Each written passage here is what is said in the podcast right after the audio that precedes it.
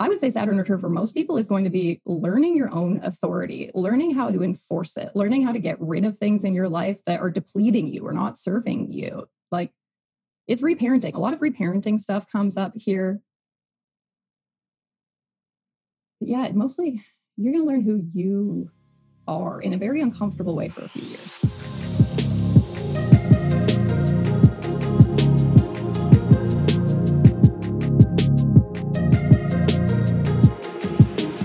What is going on, everybody? Welcome back. And if you're new, welcome to Talks with Griff. I appreciate all of you coming here. Today, I have an amazing guest on the other side of the screen. It actually feels like this lady is right here in the room with me. I have Sam Zagar in the seat right now. Now, for those of you who aren't familiar with who this woman is, allow me to bestow upon you some of the magic that she does within her day to day life. She is a human design, what analyst be the correct word to use?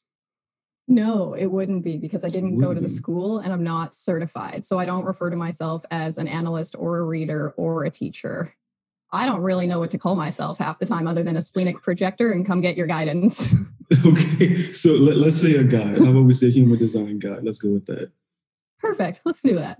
Yeah, so we did this woman here is a, a, human design guide, and I actually haven't had a reading done by her yet, but we actually had a conversation where uh, she got to know a little bit about my chart. She dove into the nook and crannies of my energy, and she discovered a lot of beautiful things within that. But with that being said, ladies and gentlemen, Sam, thank you for taking the time to come on the show with me. How are you doing today? How are you feeling? Very, very good. And it was obviously a splenic yes right away when you asked me to come on because we have talked before and well i it's interesting being splenic. I don't really get I don't get much for yeses. Let me rephrase that. I had no no. I had no no that came up. I had no resistance to it. Um, i found every interaction with you to be very appealing. I don't know how else to say it but spleen is just like no this is good. This is good. We can have more of this. And when you asked me to talk thought totally. I really like your voice. I was very drawn to your voice and you just mentioned something about that. That's part of your part of you being a projector. You have so much gift with this defined throat, and the podcast is so perfect for you. I'm interested in sharing airspace. Yes, thank you, thank you. I appreciate it. And yes, during that time when we uh, we we spoke a little bit, once I sent you my chart, it was like mm-hmm. a kid on Christmas. You're like, ooh, this is this is new. For those of you who don't know, in the human design language, I'm a I'm also a projector, but I'm a six three projector.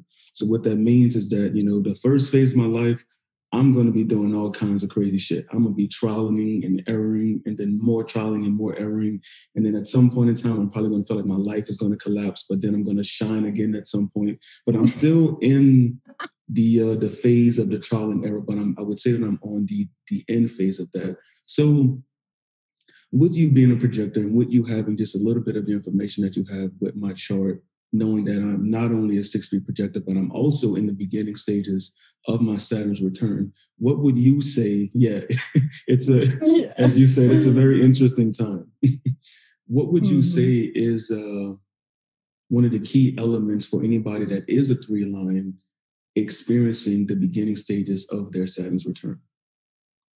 Oh, Saturn return. Saturn return hurts. Let me just say, first off, Saturn return hurts it's going to hurt everybody that goes through it but it's like a good kind of pain. It's it's the disciplinarian parent. Saturn comes to really really mess up your life but only because you've been too slow to take action on it yourself. Like for example you know you're in a really crappy relationship. You're trial and erroring your way through all different relationships. Well you hit saturn return. If you're in a relationship that is really not good for you expect it to end because saturn is coming to adjust things so that you are in more alignment. If you if this relationship is holding back your development some things are going to happen to wake you up to get rid of this relationship. And it, you know there's loss there there's grief there there's a lot of negative things that we'll see. But when everything clears after you know you're 31 32 and saturn return is over you're like oh i'm really glad that relationship is gone. I'm really glad i went through that experience. It's saturn return hurts. And i can say that it gets easier after that. And one of the other things just looking at the age Saturn return happens at. When we're 29, 28, 30, there's this feeling of maturing that happens. And maybe this feeling of, is this what it, becoming an adult actually feels like? Because I started referring to Saturn return as like learning to adult. I'm adulting right now. I'm learning to adult. But one of the things that is really interesting to me is we're we're Uranian beings. We live to a roughly 84 year old life expectancy. That's how long it takes Uranus to orbit back throughout your life. But Saturn, Saturn's like 30 years. Saturn was the life expectancy before Uranus. When we only lived to, when you were only expected to live to like 32 years old, we encouraged people to um, start relationships at like 14. Like, think way back in the day, like grossly back in the day. Women were going to get married and have babies at 14. But that kind of made sense if your life expectancy was 32. Now your life expectancy is 84. So if we followed that same pattern, people shouldn't really be getting into relationships until they're like 40. So if you think about if you've been trial and erroring and you haven't been quote unquote successful at uh, your relationships maybe yet by the time you're 28, that's totally okay. Like that's totally okay. The idea that we've got things like dating and partners picked out before Saturn return, that's crazy to me. Like no wonder so many people get divorced. Yeah. You're not even a grown up yet. yeah, it's like you're still learning how to father or mother you, the inner child within you, let alone learning how to operate within a relationship with another human being and understand the type of love they receive. And it's the pressure from society too that I find as well when it comes to like, oh, you, you are 28, and everybody has these thoughts. You start thinking, man, uh, you know, the the the the devil in disguise. You, you're scrolling through IG oh, they're doing this. Oh, damn, that looks good. Oh my God. And then like you're just sitting here thinking about your life, like, mm, is that gonna happen for me? Am I doing the right thing? Does this align with something that I truly care about? Does this person align with me? These questions come up a lot during this time, and they have come up they have come up a lot during this time for me as well. But what I find what continues to help me more so because of the human design is something that you posted as well that I've been learning about is one, my innocence motivation, and two, the um, the recognition and invitation. Just because I'm not being invited to do something or recognized to be in a relationship with this amazing person doesn't mean that I'm not prepared for it. During that time of the non invitation, that's the time I use to prepare myself. I begin to shift the perspective that's in my mind. So most people say that that's deconditioning. I would say that as well, because the opposite of the innocence motivation is my desire. So if I have this burning desire to want to be successful and be in alignment and have this amazing relationship, I'm doing the complete opposite of that by continuing to push that energy away from me. So during the early stages of my Saturn's return, I find it's easy for me to do a lot of resting and just a lot of preparation. Like if I don't feel like reading or if I don't feel like, or if there's nobody that I want to invite onto the show, I'm just not going to do it because I won't be my full authentic self. You see what I'm saying? But it doesn't mean mm-hmm. that I'm behind as well. Thank you for that answer too. I really enjoyed that answer. It's beautiful. Um, what did you? I would say that you're on the. Well, you've completed your Saturn's return, yes, already. So. Yeah now that you're on the back end of it, looking back, you know, they say hindsight is 2020. See that laugh right there is enough within itself.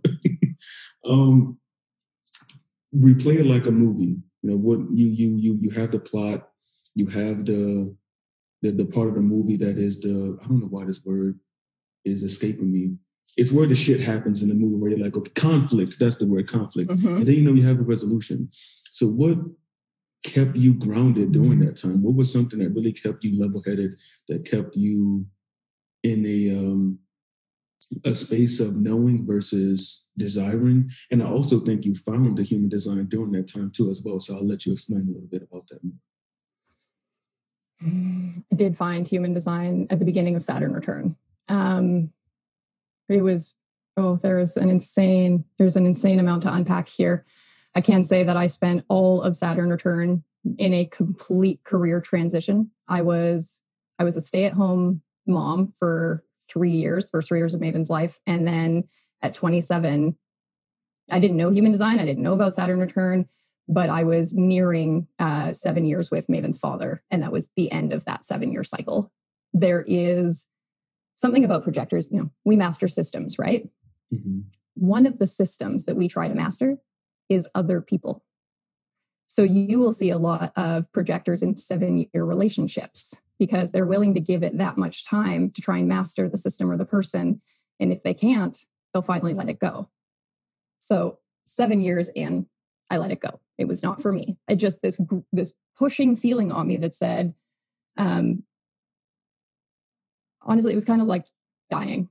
Not it sounds melodramatic because there was nothing wrong with my health, but my spirit was dying. My soul was dying. I was completely unrecognized. Um, I was with a manifesting generator. My son's a manifesting generator. I was like fully being drained all day, every day. I was running a farm. Um, well, I I was pursuing things that I thought were supposed to make me feel really good. Every time I acquired the thing that was supposed to make me feel good, get married, have a baby. I really wanted this farm. Um, they just, they were, I don't know, unsatisfactory. I kept, it honestly was just a thought, I meant for so much more. Yes, I completely agree with that. So I decided I was going to get divorced, but I didn't have any money. And that was a problem for me. So I got into the weed industry.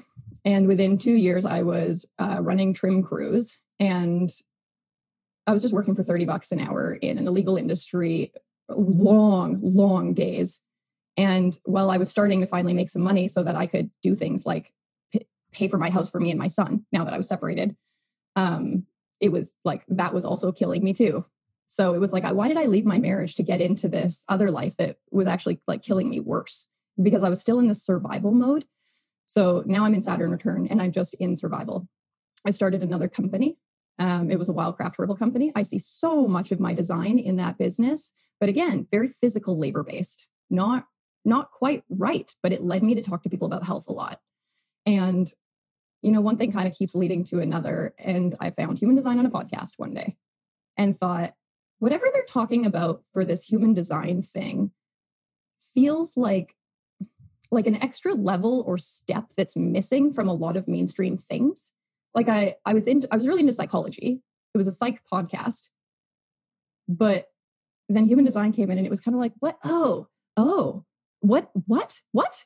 There's more detailed ways to look at people. There's whole systems to look at people differently. It's not just as simple as like, we're not getting along. It's like, there's so many reasons why we're not getting along. There's so many reasons why this type of job is hard for this person. This type of communication is hard for this person.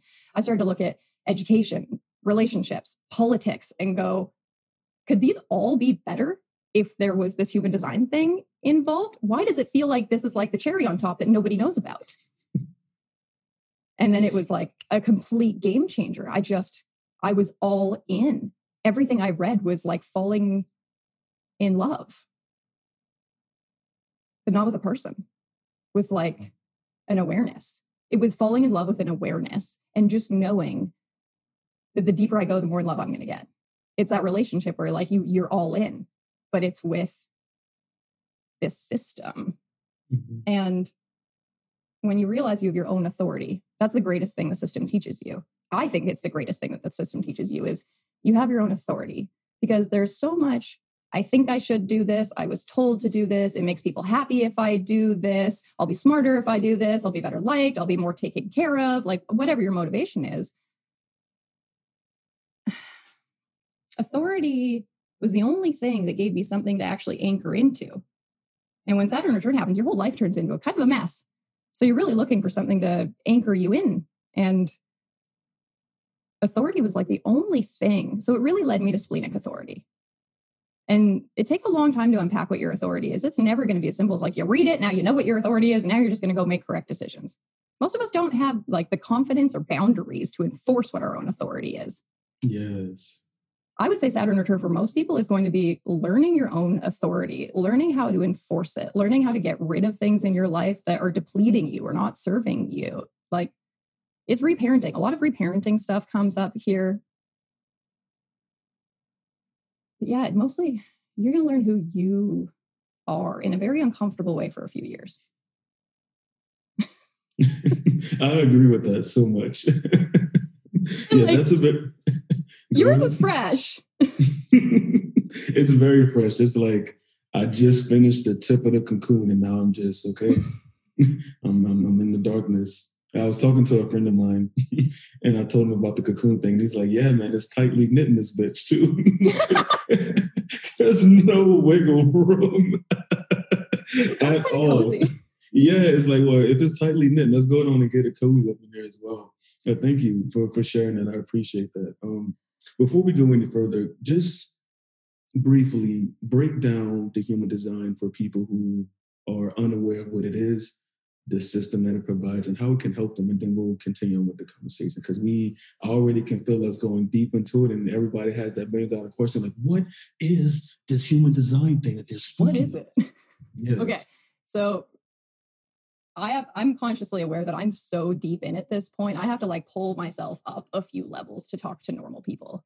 So I'm like, okay, back up, back up, back up. They don't know human design. They know your podcast. They've just heard about human design. What is this even then? How do you explain it to people? I have heard some hilarious descriptions of human design, and they're they're fluffy. Some of them are fluffy. I'll give you that. Um, human design ultimately is best understood as a it feels like a personality typing system. It feels like if you're going to do like Myers Briggs on a really jacked up kind of level, but it's taking into consideration your genetics and it's taking things like the positioning of the planets, but predominantly because they filter something called the neutrino stream. And the neutrino stream is put out by stars. It, Im- oh, oh, there's so many different directions I could go in with this. Ultimately, your stars put out neutrinos. Neutrinos are subatomic particles and like they're smallest that we understand them. They move slightly slower than the speed of light, which is how we figured out that they carry mass. If they were the same speed of light, they wouldn't be carrying anything. But they're a little bit slower, which means there's a little bit of weight involved in them. But what is the weight? They're picking up information from everything they collide with but they don't necessarily collide as much as they pass through things. And every time they pass through something, there's an impression of information that gets picked up. So if a neutrino comes from the sun and it passes through Venus before it gets to you, it picks up an impression of Venus, but it's also going to pick up an impression of you when it goes through you. And then it's going to move on to something else. So they continually move things. They're like tiny, tiny, tiny cosmic messengers. Now, human design believes that it knows what the messages are. So this is this is where it gets um there's a lot of room for arguments here, right? We get more into philosophy here. But the idea is that the neutrino stream is constantly imprinting in us and we are having experiences like the neutrino stream can activate mental definition it can activate a gate, which activates a gate in your head center, which turns on your mental definition, which gives you an experience of having definition you're not usually used to. But you're not that neutrino. I don't want you to identify with the information that you've picked up. I want you to look at it. I want you to inspect it. I want you to consider it. I want you to not take everything in your life personally. This is hugely what human design is going to do. You're not going to take everything personally in your life because you're going to understand that you are being influenced by people, relationships, stars, planets. You're constantly being bombarded with information around you, which is why you got given an authority. So you know how to navigate this bombarding of information all around you. But there's so much to learn here. There's so much to learn here about what human design even is. How does it help you? How does it define you? I mean, literally, that could be my entire career, let alone five minutes on a podcast. But it's a system that's going to explain how you're crafted. If you are a building that had an architect, these are your plans. This is how you were made. This is how I can expect this structure to be when I go inside of it, right? Like there's um I can decorate inside of you. And that's what it is to like meet transits, to meet other people. We could decorate your house any way we want.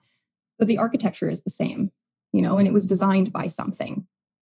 I don't know what designed it. You know, I don't get into I don't get into God talk because I really have no opinion here. But there's a design of something. We're designed some way, but now we have a bit of a like a map to be able to understand it.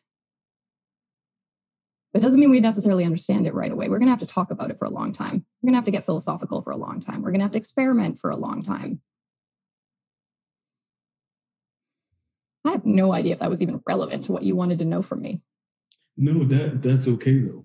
That that that is perfectly okay because I find that even with me, when it comes to my chart, when I look at it, I understand the foundation of it. But just as you said, there's another layer, then there's another layer, then there's another layer. There's mm-hmm. always, and the way that I look at it is just I'm just peeling back this onion to get to the core of who I've been my entire life. And in a sense, that onion that I'm peeling back is just the years of decon the, the years of conditioning and programming that has encapsulated the, the the pebble, this this bright little star that's me. All this shit has just like compounded on top of it. And then the human mm-hmm. design is it comes in very, very detailed like uh, I don't know the name of the tool specifically, but it's like marble, and then it's uh, it's like the, the, the Greeks they just start sculpting it out. But no sculpture mm-hmm. is the same. Like you, mm-hmm. just like you and I, we're both projectors, but they you you, you might have a little bit more detail over here uh, in, in the lower abdomen section, and over here I might have a little bit more detail in uh, the defined throat area. But everybody is completely different, and so it looking at it at first, most people are like, what are these lines? What are these colors? what is a projector? One, mm-hmm. three. Well, what, what the hell is one, three? What does that even mean? you know, and then like it's just that within itself at face value, just that is something that someone could look at for three months and just study their design specifically on that. How do you operate fully as a projector? What does it mean to be a one, three? And your emotional authority is let's say for an example for me i'm a um i have an emotional authority. I would say i spent maybe about a solid two weeks even at my nine to five job if i'm not doing anything emotional authority and i would just read. And then and within reading it i would replay out instances in my life where that i either used it or i didn't use it. And I, I'm, I'm it's not necessarily a feeling that i get within my gut it's more of like it's like as you said if i if nothing comes up that says no then it's correct you see what i'm saying mm-hmm. so mm-hmm. it's it and it's, it's going to be different for everybody you know for those of you that are listening i really invite you all to you know go on just just find any human design site and type in your information and just look at it you know obviously sam is here to help you is help guide you through the process of really getting to the details of what it means to know your design. And ultimately, it's interesting because you're going to keep finding yourself coming back to it. You know, you, you will mm-hmm. always come back to it. It's something that won't ever leave you because it is you. If you're ever questioning you acting like somebody else or you not operating correctly, let me look at my chart and see what it says about my authority. Let me see what it says about my motivation. Let me see what my uh, what is it called? Um, retrieval theory. But you all get what I'm saying. Like just just take a look at it. I promise you, you will not be disappointed. It is extremely interesting. There's something I think I want to talk about with you, uh, specifically about being a projector. Okay. Earlier on, you were talking about um, preparing. You know, if the invitation's not there, then you need to prepare. And you're right. We use language in we use language that says projectors need to wait for the invitation. Wait for the invitation, wait for the invitation it's funny because like that's not really what we want you to do but that is the language that we started with because the language we start with is abrupt so that it gets your attention. It's like getting a big hand to the face that says stop. Wait. Stop. Because the point here is to stop a lot of projectors. Stop doing. Stop what you're doing. Literally stop what you're doing because you're probably doing something because you're probably trying to be a generator. Stop for a second. When you do stop. And then we say wait for the invitation because we want you to get ready for the fact that you don't get to take action. Something is, there's a pause that needs to happen. We want to get you used to this pause. But when I first found human design, the idea of waiting for recognition and an invitation created a really big problem for me. And I think it creates a really big problem for a lot of people. Because if you are a projector who already has inherently low self worth, this is going to put you in a victim position where you're going to use your low self worth to stay in this lack of invitation thing. You're going to not take action on things in your own life. You're going to suddenly feel like you're not allowed to move in any direction because nobody's invited you. And if nobody's inviting you, then people must be rejecting you. You must not be worth inviting. There's all of this negative about, I'm not good enough to be recognized. I'm not good enough for the invitation yet. I need to work more on myself. Um, no. to my soul. so I think there's a few there's a few things with projectors that once we can get them to stop, wait, we have their attention. I want to want to explain a few different things to them. There's a lot that has to do with consent around being a projector. I, re- I really want to shift the conversation to be more about consent because that's something that is very commonly talked about now. You are someone who has a penetrating aura. And I literally, I have to be so careful when I talk now because I've messed this up. It's so many, I have called projectors penetrators by accident so many times. I'll be like, so you're a penetrator. I'm like, Jesus, ah, you're a projector. Okay.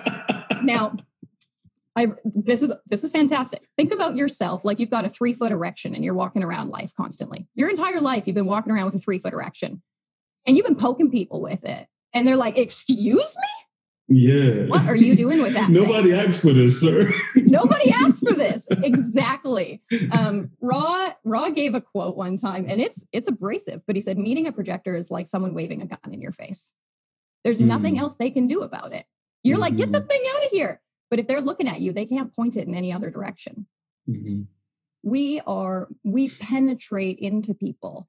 It's uncomfortable for us and it's uncomfortable for them sometimes but like we can't help it right? Like wherever this thing is pointed it's going in. That's why we use the lighthouse analogy. Mm-hmm. shining a light in somebody's eye. But it's not just as uncomfortable as like oh that's blinding. It's as uncomfortable as like do you have consent to penetrate into my aura right now?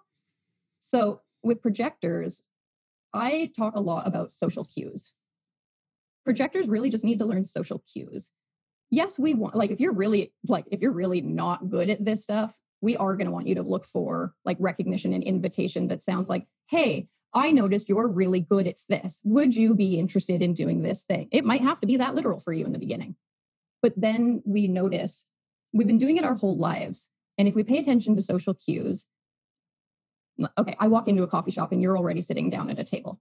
If you continue sitting down at this table, you're doing your work, and you never look up at me, you're not the person I should go and ask if I can sit at your table with you.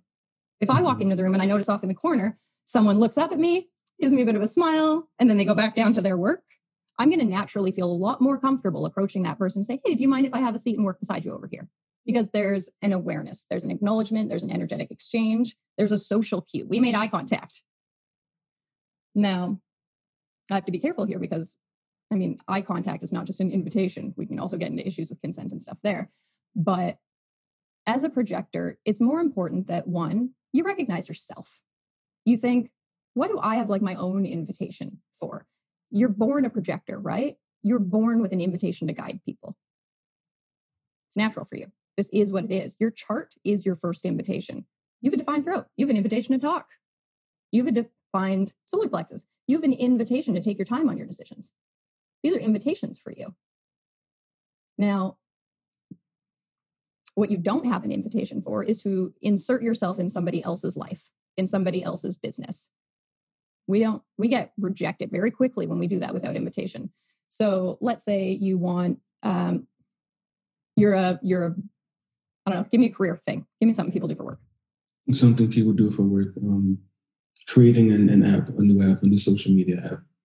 Okay, wonderful. You are gonna, you're an app developer if you're a projector, I don't want you going to a bunch of tech companies and asking to speak to the manager and saying, Hey, I'm so and so, and I'm really good at what I do, and you're going to want to hire me in your business.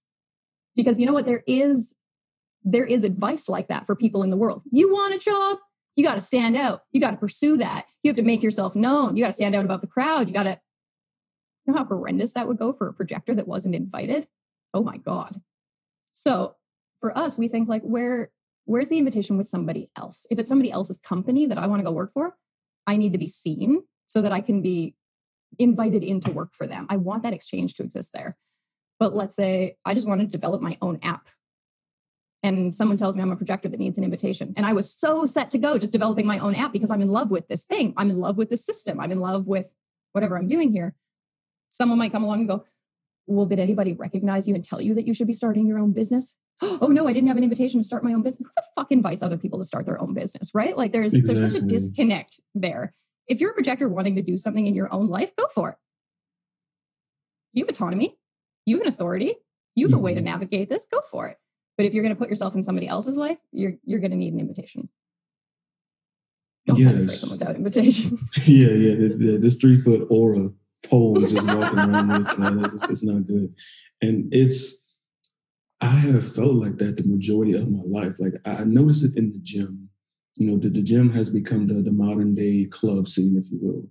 So me being as bougie as I am as a projector, I, I, I, I'm, I'm, I'm chewing gum, headphones in. I'm always smelling good, gym cologne on. But then I'm also like, you smell know, cognition too, though. yeah, exactly, exactly. so like I'm, you know, I'm in my zone, but then I'm also operating or viewing how I'm moving objectively. So obviously the gym scene isn't really a scene that you would approach a woman either to a help her, whatever it is that she's doing, or let alone try, you know, court her or get her number or anything like that. But I also know that I have resting bitch face too. Like I'm just sitting here talking to you, so like I, I'm just I'm just telling. So most people that don't know me, they'll say, "Do you ever smile? Are you mad all the time? Like, what's wrong with you? What's going on with you?" So, in the sense of inviting someone in or picking up on social cues, to be invited in, it because I'm intense, it's a challenge for me because I, I'm not really sure if one, I should take the step toward this, or two, let it play out in the sense of this person coming towards me. And the reason for that is because anytime I've taken action towards something, desire on the opposite of innocence, it's always slapped me in the face.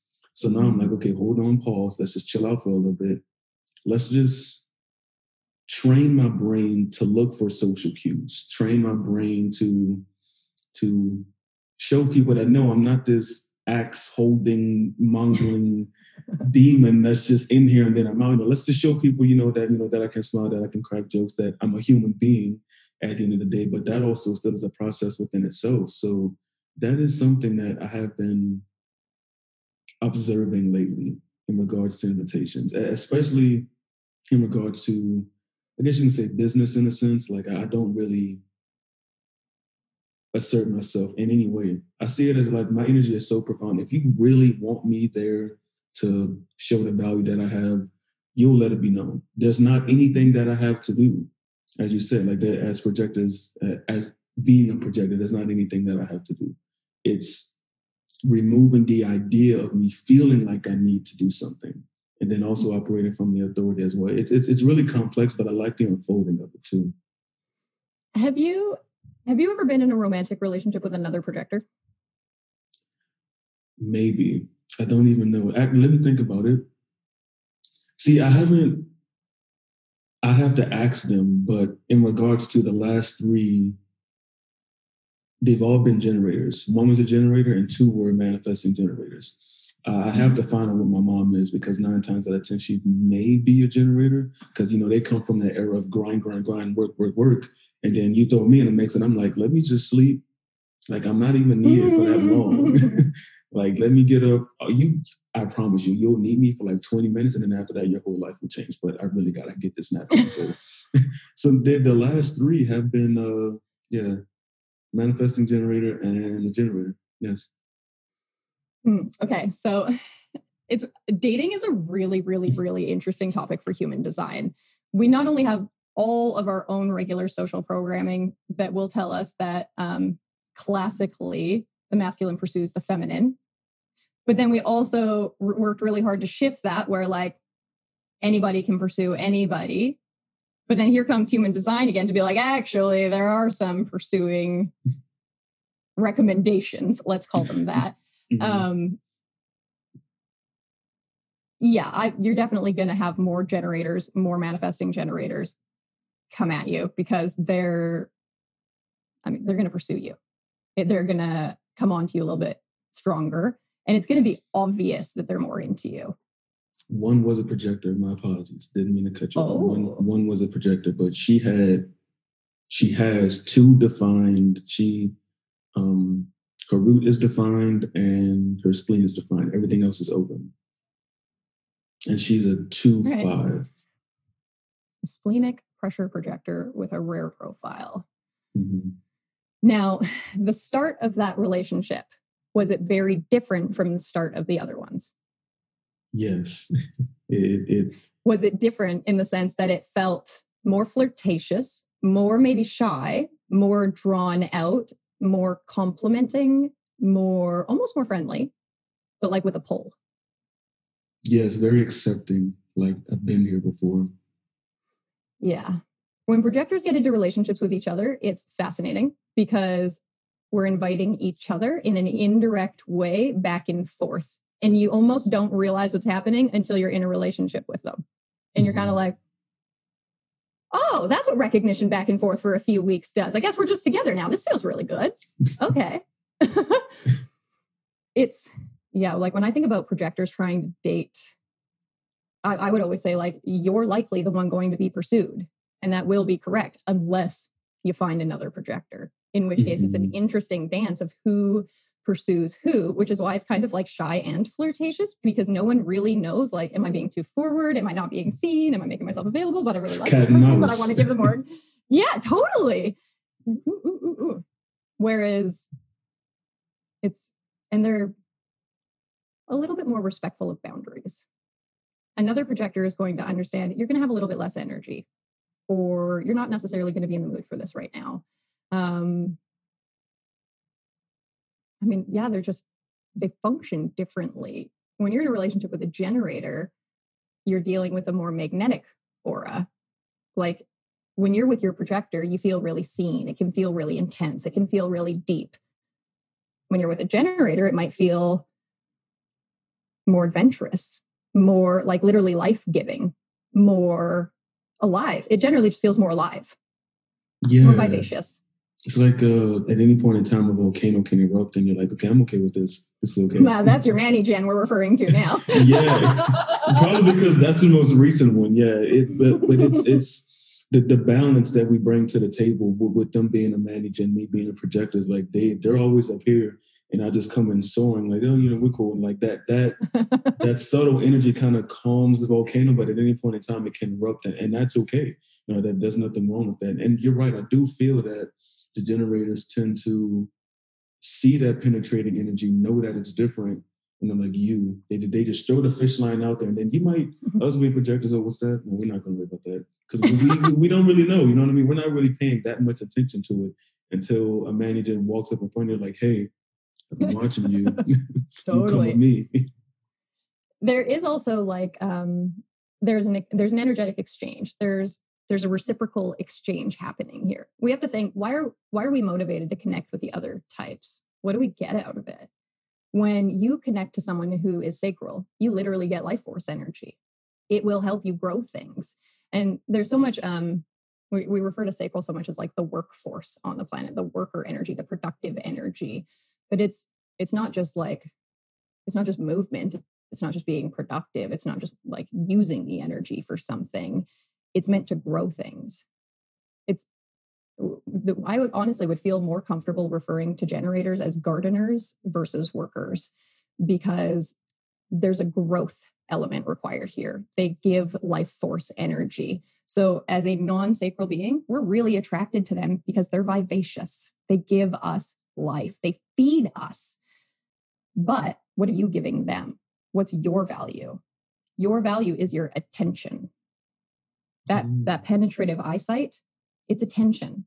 Um, and i can validate this for you when i say to you that there are relationships and i don't just mean romantic i mean friends colleagues whatever. There are relationships that you have participated in where at some point you recognize i'm not getting anything out of this. So you cut off the relationship and that person who was not giving you any attention before which is why you cut off the relationship suddenly is angry with you that you have pulled your attention away from them. And you're like, what? I didn't even know that you like knew about me. I was feeling starved over here. That's why I closed the portal. And then they suddenly come in like, you don't care and you're a bad person. And how can you abandon? And you're like, where did this come from? And it's because your value is in your attention. Mm. If there is ever a time when you're not getting what you want from somebody, take your attention away from them. It is the most valuable thing. You make people feel seen stop paying attention to them. They'll all come running back to you. But projectors have done this the opposite way. We're in this victim mindset that's like, please see me, please hear me, please look at me. What, what do you need from me? How can I give you everything I have so that you recognize me, so that you see me? How can I totally overserve you in self sacrifice so that you see me and that you recognize me? And that is like, that's gross. That's a gross unloading of your energy. You don't recognize your own value there. What I want is for projectors to go, shit, nobody recognizes or sees me here. Well, I guess no one will notice if I piss off then. But what do you do? You piss off and people notice. Where'd you go? You don't pay attention to us anymore. And then you see all of the people that were sucking on you, looking for your attention. And now you know the power that you had in that relationship. Wow. Yes. Yes. Not even in a relationship sense too. In a and like you said, in in in a room, you know, you a projector walks in, most people know like this person got the power. And then right when they leave, they're like, hey, where, where'd the power go type of thing. And not looking at me anymore. Yeah, it's when you was when you learn, and I just went through this lesson as well, establishing healthy boundaries. It's critical for us because the conditioning is exactly what you said. See me, see me. Why doesn't anybody see me? Rejection, bitterness, rejection, bitterness. Until one day, like, I'm I'm that woman. I got it. I know I got it. Because mm-hmm. people have shown me that I have it, and I've shown myself that I have it. Let me see something real quick. Let me just move you over there. 24 hours later, bloop, bloop, bloop, bloop, bloop. Oh, this is how this works. Let me just move this over a little bit longer. Bloop, bloop, bloop, bloop, bloop. So it's by us doing that, that's a direct disrespectful act to who we truly are. Now, I spoke about this yesterday. Like when it comes to cultivating your energy and remaining in that energy, you owe it to yourself to protect it. If nobody, if you have to fight for somebody to see you or recognize you, you're all, like if you got to put on the boxing gloves, you're already wrong. Like like you you, there is nothing that we have to do for somebody to be like you're different. Come take this walk with me. You're like, mm, do I want to take this walk? Do I feel okay? All right, let's go on. Let's take this walk. Let's see what's going on. Mm-hmm. Yeah. Accurate description, very accurate there's also I love I like taking old popular sayings and redoing them through human design. Um, like projectors, one I love, old 50 saying, speak when spoken to. That's like when you hear that, you're like, oh, that sounds so like oppressive and nobody see. But with projectors, and especially projectors with undefined hearts. This is huge for projectors with undefined hearts. Yeah, speaking to you right now. Old you will have this narrative that goes, Does anybody hear what I have to say? Does anybody fucking care what I have to say? Does anybody recognize me and see the value in what I have to say? Will you listen to me? Maybe if I talk louder, those people will hear me. Maybe if I jump into this conversation, those people will hear me. Nobody's listening. But if somebody speaks to you first and you, re- you react in the conversation, you've been recognized to contribute to the conversation. When you speak, everybody's listening. So I have changed this to instead of going, Are you listening? Will you please hear me? I changed the narrative to, I don't have a ton of energy. All right. Whatever I'm about to say to you, it's going to take energy from me. Are you worthy of the energy I'm about to use in my body to share these words with you? I'm not talking for nothing. I don't need to help you. I don't need to talk to you. Why am I doing this? What am I trying to prove here? That I'm mm. smart, that I'm worthy, that I always have the answers, that I'm a good person, that I'm like, what am I? No, not worth the energy. Unless you tell me, like recognize me, then whew, yeah, so happy to share all my then guidance with you. Yes, I got yes. you totally, exactly. There's yeah, the speak when spoken to. Now, um, oh, there was oh oh, it just disappeared from my head. It'll come back in in thirty seconds. Move along. See the undefined heart within me. That has been something that has been challenging for all of my days on this planet. All of my, I say it as like I'm 102, but it, it is something that has been one of those things where it's like, man, like I've I've had to, I've sat down and I've answered those undefined questions and I've and I've meditated on them, like especially within the heart, like why, why am I doing this? Like what what do I need to prove? And do I need to prove something because I feel like I haven't received the attention and recognition from my parents? And recently that has been the case for me so what I've learned to do within that sense is exactly what you said, as though I I'm intentional and I'm very selective with who I choose to give this energy to. I can't help that I'm walking around with this three foot erection. It's just here. It's, it, it's going to be. Get you attention help. for sure. yeah, it, will give me it'll give me attention for sure. But I can be selective with who I choose to pierce into knowing that I don't have that much energy. So that is something that is it it is challenging having an undefined heart. And uh, some people like to refer to it as the ego as well, which that is something that's been challenging for me, which is just conditioning and programming from generators that says the only way for you to be successful is to do this, this, this, this, and this, and then you'll be successful. I have found out that within my personal training business recently that it didn't pan out how I thought it was going to.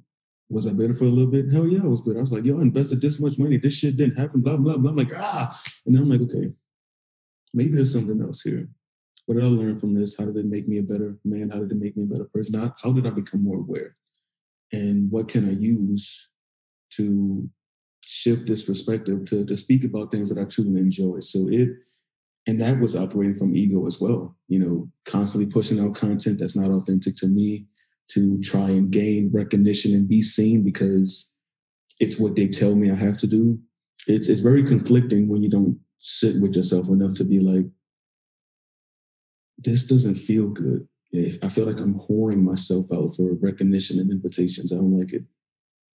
Oh, I love it. you use that word. Oh, really? Hold on. I'm going to make some noise on your podcast while I adjust. It's okay. Sitting.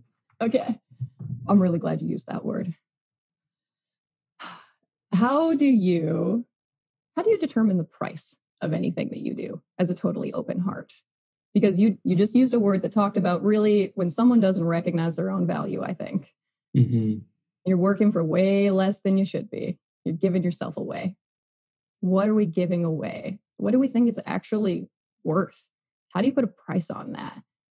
Like when we think about ego center, man, ego is such an interesting word to put on the heart center because of like what is our own attachment to what ego means.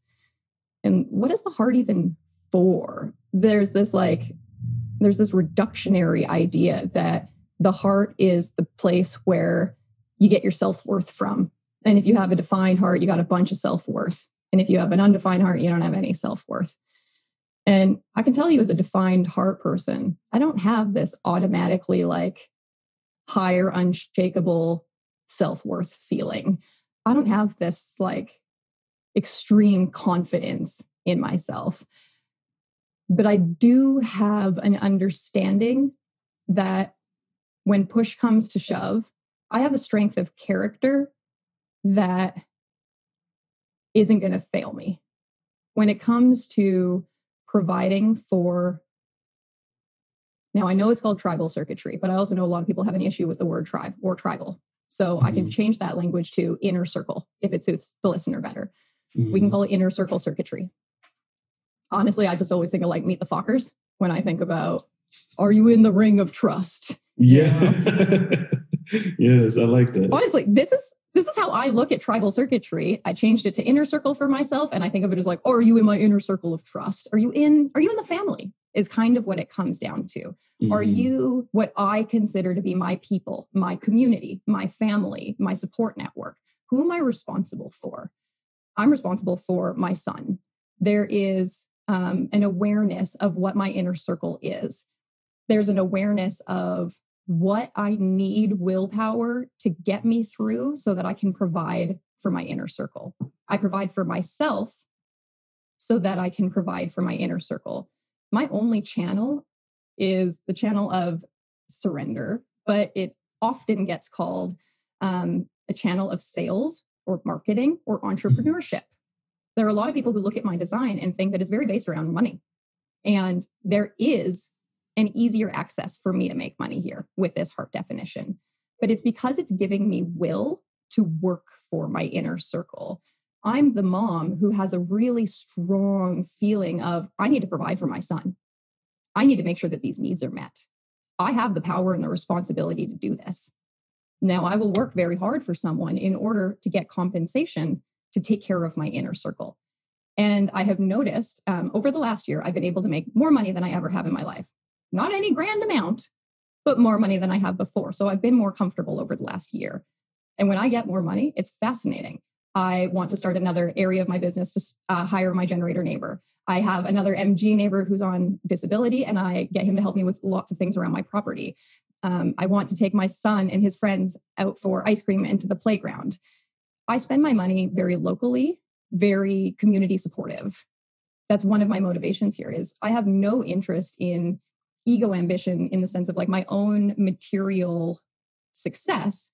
I have an interest in using my money to support my community, to mm-hmm. support, yeah, my, my family ultimately. And this is a lot of like, that's ego, that's tribal circuitry. And so when we're constantly looking at the heart center only from the perspective of like, I have an ego or I have high worth or um, I don't have any of this, it's like, eh, you know, the defined heart where we can bridge this a little bit is it can make promises. Yours shouldn't. You you don't have a sacral center and you have an undefined mm-hmm. heart. The idea that you would ever get married to somebody is laughable to me because that's a commitment and I promise to be with you until whatever it's crazy arrogant to think that you can pull that off. See, um, now that's not to say that you can't be with someone forever, but you can't mm-hmm. promise that in the beginning and know it to be true. That is interesting that you say that because I experienced something of that. I experienced something just like that in 2020. My ex, um, it was a very, very, it was a tense situation. And I was packing up my life to move to Germany she wanted to come along, and everything in me was like, mm, there's some things that I need to experience on my own, just as some things that you need to experience on your own. And I have seen that I have tried to play grandfather in your life by guiding you without being invited to or asked for that guidance. It's not my responsibility to walk you through these lessons. And I went back and forth with her on I'm going to marry you, I'm not going to marry you. I'm going to marry you, I'm not going to marry you. Knowing deep down that I wasn't about to make that decision right then. And it was hard. It was hard as hell. But I I knew that there was just some things that she needed to experience on her own without me, just as there are some things that I need to experience on my own without her, not in regards to romance, but in regards to our individual transcendence, our own evolution. And it's not for me to try and like mold her or force her into that. So it's interesting that you bring that up. You said it's laughable. I'm like, ooh, she went there. Um, but as you were talking, I, I, have your chart here too, and I, this is I've looked at it a few times. But speaking specifically on the ego, I noticed that it, it's connected directly to the spleen. Like, and yeah, I would say that you're you're really open, as they would say in the human design, but within me, like I'm very defined as well. So I, I can kind of understand why, with you having this defined heart, you are the you are the way that you are now. Even with the the conversation that we had before, just with learning a little bit about your past and seeing how you operate with Maven, it's like yeah, she is free flowing. You know, she's fun.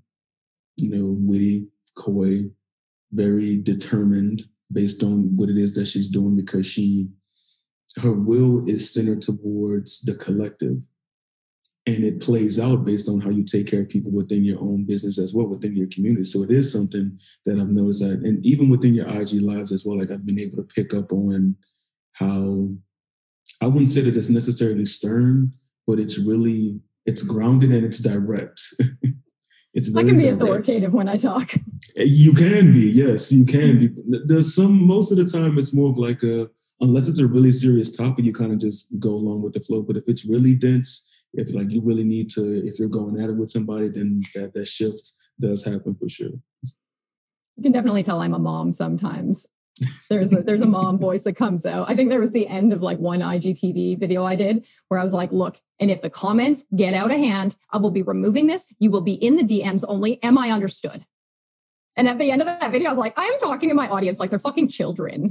but honestly, they kind of act like it sometimes. Sometimes you have to do that, but you know, you that separation in that respect. You know, this I like to call them the universe police. You know, they just like they're, they're, they're in the comments, and it's like they they those people. You know, bless their souls. But those but people. yes, I would man just that that and like how you said, like with me being so defined, I feel like I have the the three or three of the major centers within design undefined that are very, very profound at the same time.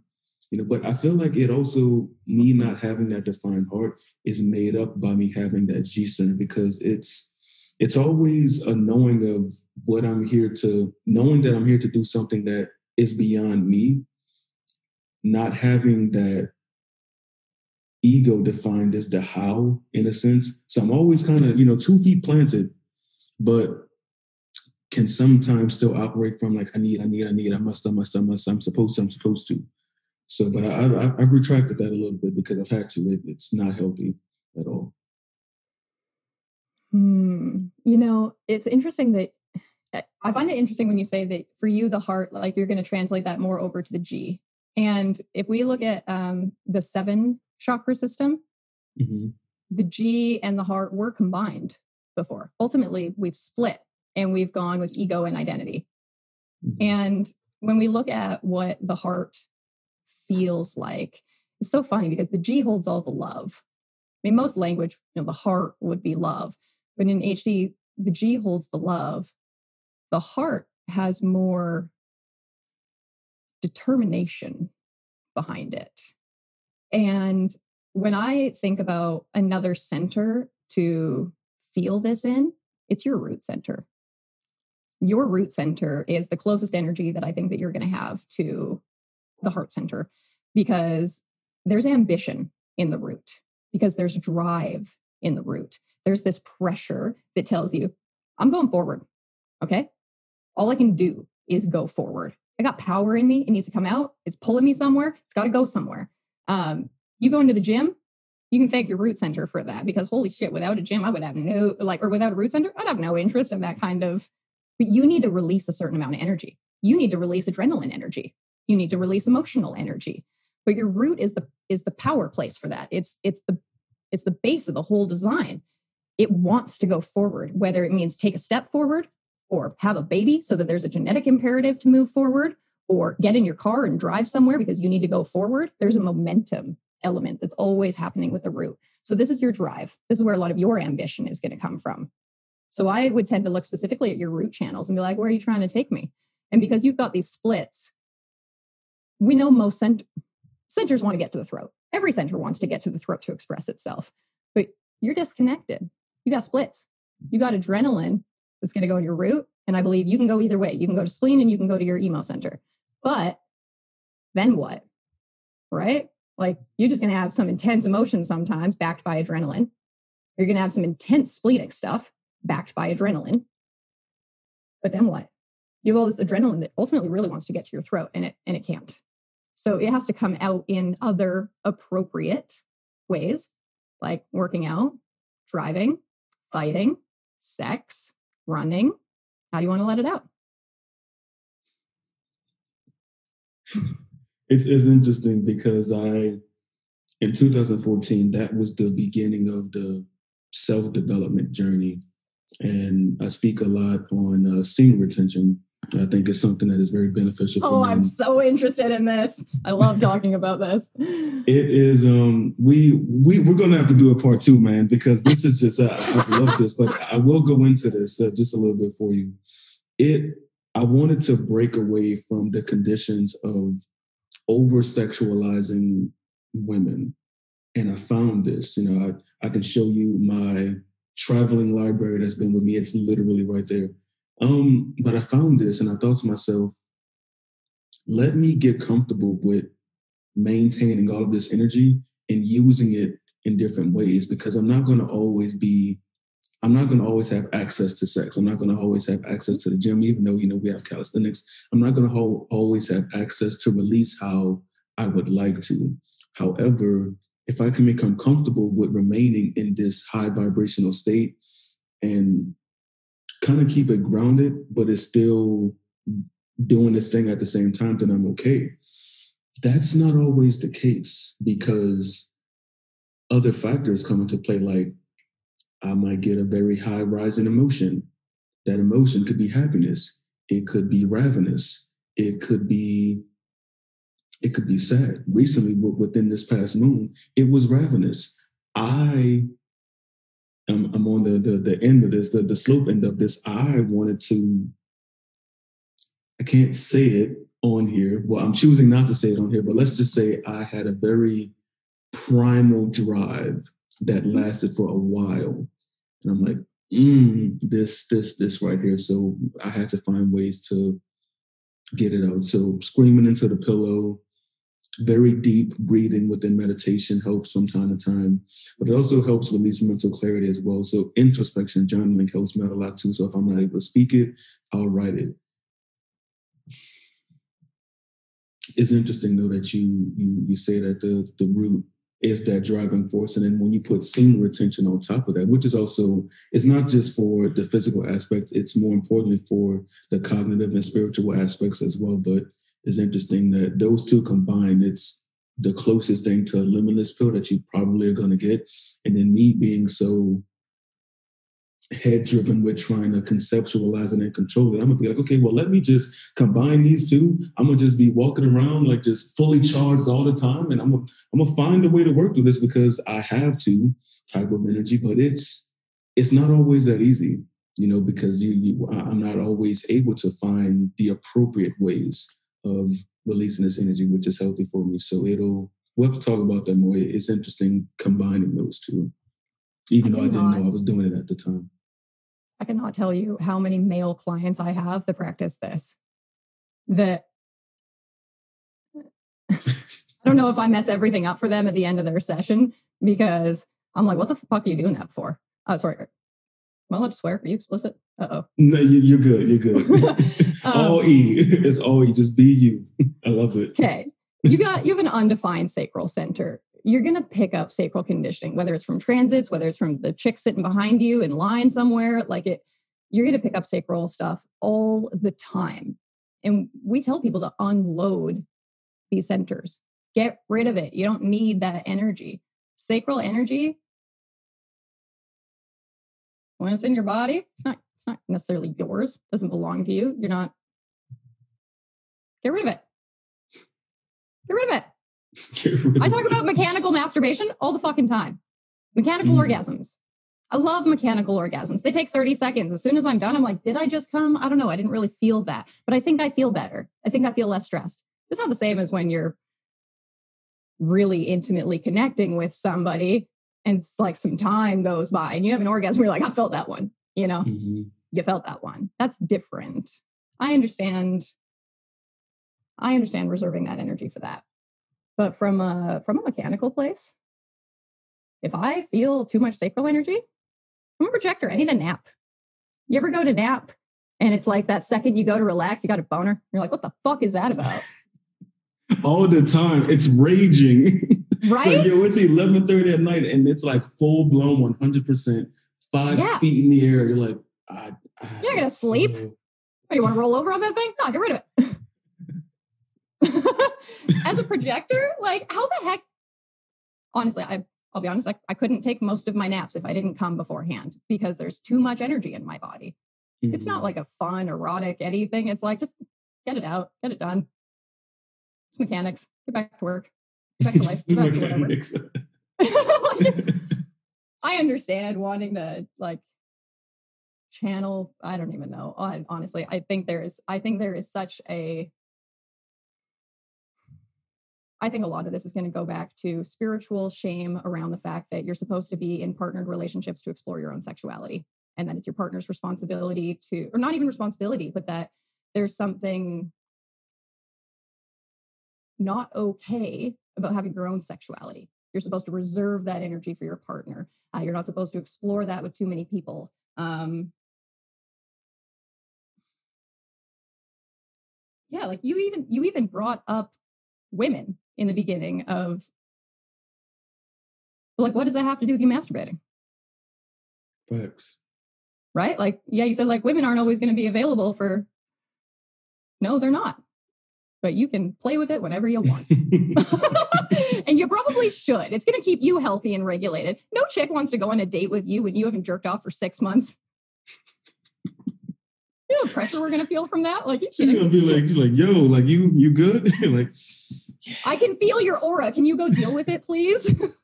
Come back to me when like you have some at least like like 25% clarity, mister, because this this right now, like you're just you're vibrating a little, just a little too high for me, just a little bit too high for me.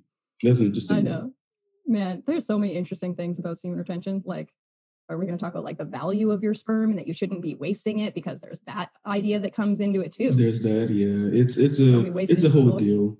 Yeah, Taoist ancient practice. Yeah, and I understand now why it's so prevalent within our generation today for men because there really isn't a transition from boy to man like how there was back then. So this is kind of like the new aged way of getting teenagers to to focus more on teenage men to focus more on their purpose and their drive and everything. So I understand that aspect with it, but like you said, if you're a projector and you just have all this energy that you really aren't innately equipped to carry around, then remove that, go focus that energy somewhere else. It's probably more productive over there in that area. Yeah. Honestly, I think there's a there's going to be a lot of projector men who are going to be conditioned by generator men. And I think if we're talking about generator men, that's different. I think generator men will have an entirely different conversation about semen retention. And I think projector men are in their own category. Same with manifestor men, different category. You're non sacral. You got to unload that energy. Otherwise, it becomes someone else's problem or it becomes damaging to your own body. And yes, there are other ways that you can let this out. Go to the gym. Like there are ways you can let out this energy, but exactly. yeah, it's, it's not the same. it's, like, it's, like, eh. it's like, yeah, I mean, you can only play guitar for so long. Like you can only stay in the gym until like your muscles are like, yo, we're dead. Like we can't do anything. We need you to go do something else. Yeah, well, ironically, I bet your dick still works when you're that tired. Yes. Man, I'm vulgar right now. I gotta be careful. That's okay. That's okay. I love it. I love it. Um, listen, everybody, we we've gone for a minute now. Uh, we are actually approaching the uh, the time slot that we have for this, but I appreciate it because Sam is a lady of very profound words. But once she's done speaking, then you know that that that's it. Catch her tomorrow, catch her 10 minutes from now, maybe catch her an hour from now after a nap, and then she might be able to give you a few more words. But if she's willing to, and, and if she feels called to, we can definitely do a part two to dive more into the foundation of the human design for you all. And then if she feels called to, we can also express a little bit about our chart and how we interject. How can I say this? How we are in alignment with each other energetically, if that makes sense. That that may be the correct verbiage. I think you all may be appreciative of that. Um, please, Sam, let the people know where they can find you. Also, she has her podcast too, as well. So yes, let the people know where they, where they can find you, get in contact with you. If they want a reading done, if they want to just say hello, if they want to listen to you, go into mom mode, switch back into guide guru mode. Let the people know. All right. Well, if you want to hear me prattle on more about human design, I have my own podcast. It's a new narrative. It's basically talk therapy for human design. It's all on streaming platforms. I'm also at my website, samzagar.com, and my Instagram handle is at samzagar. It's all insanely easy to find.